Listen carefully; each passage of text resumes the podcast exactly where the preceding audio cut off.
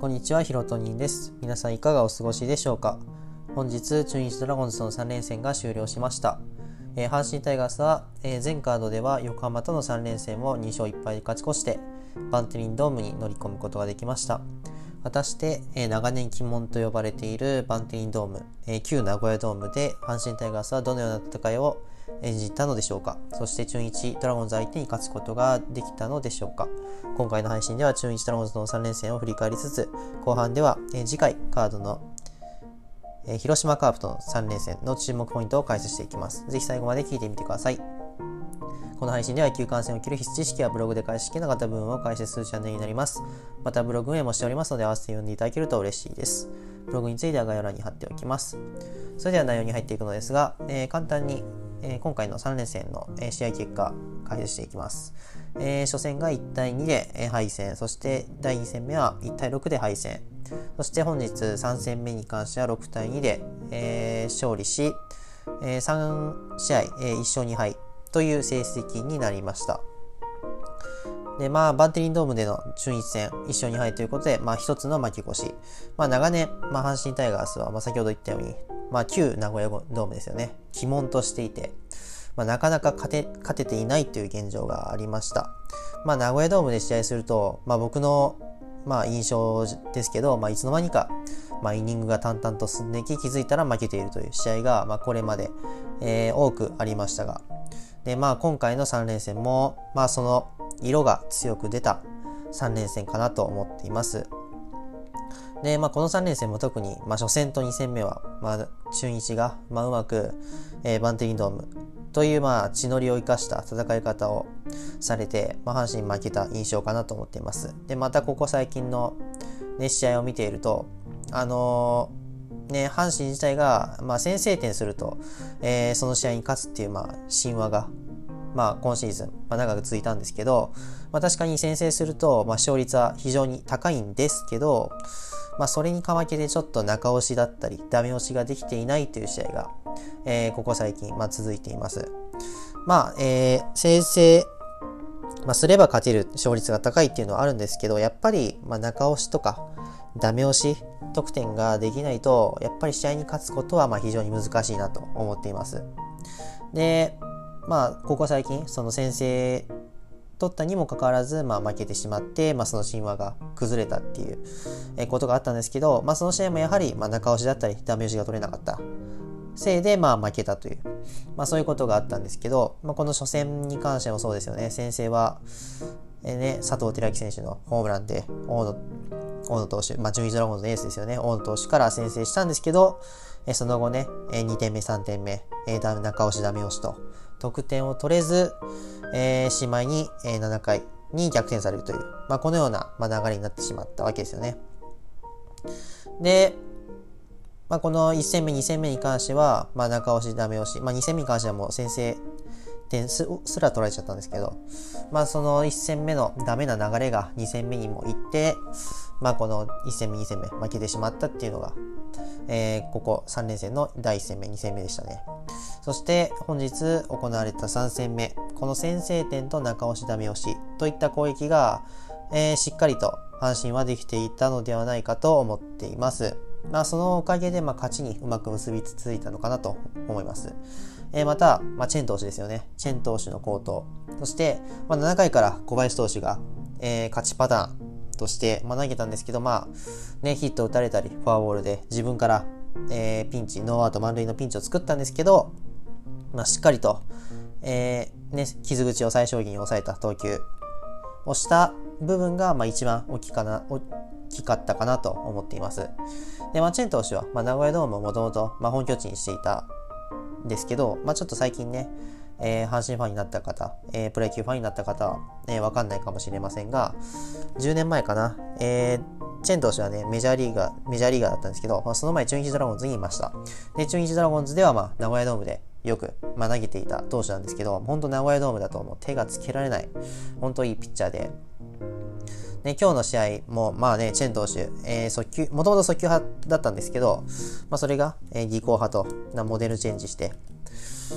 まあそういう、まあ、技巧派らしい投球、ピッチングだったんですけど、まあしっかりとこのね、えっ、ー、と、10年前ですかね、10年前、えー、本拠地として投げていたこの名古屋ドームの感覚を、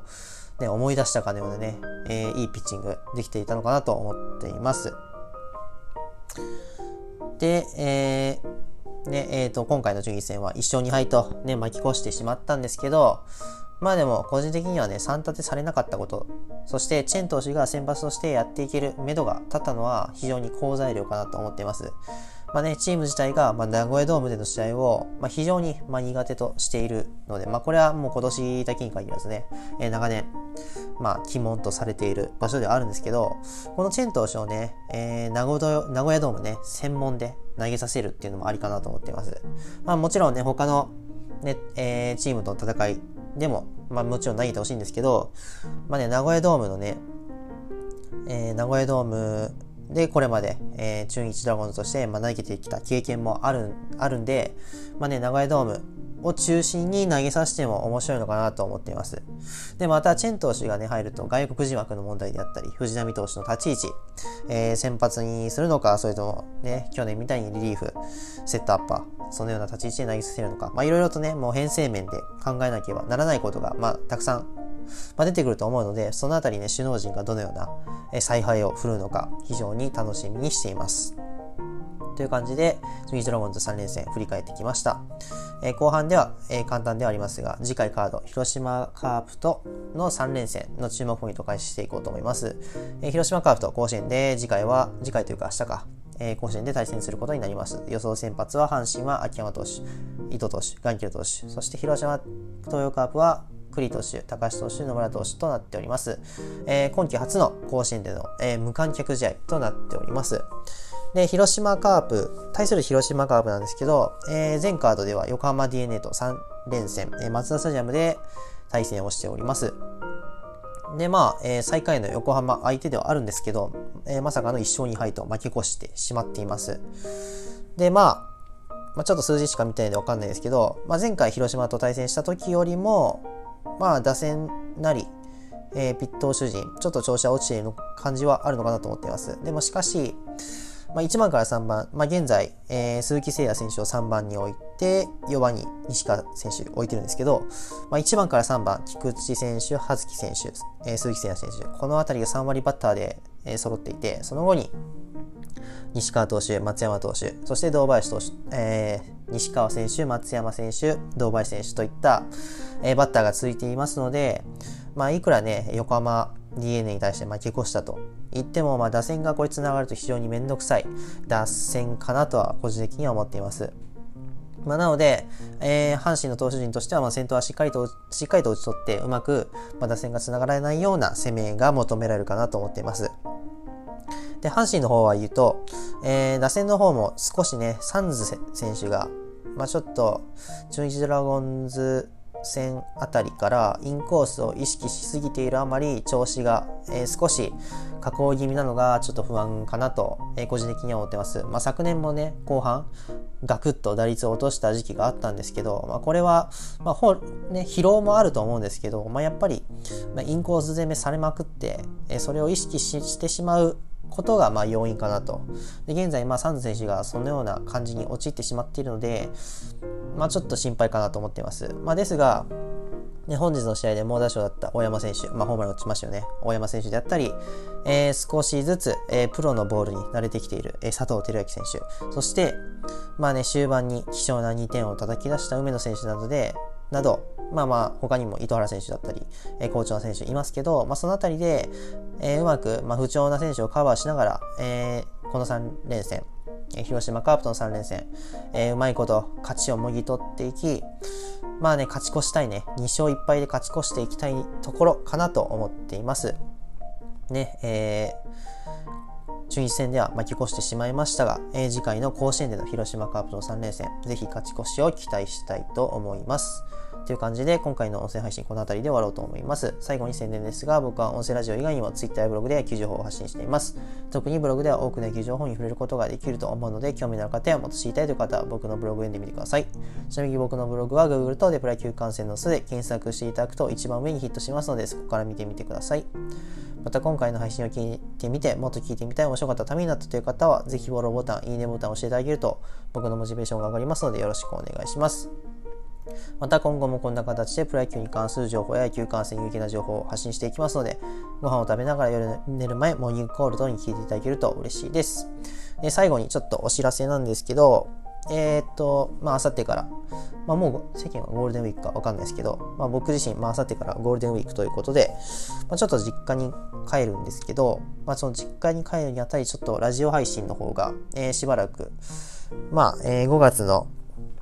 8か9、10日わかんないですけど、そのあたりまで、えー、お休みさせていただこうと思います。まあ、その間は、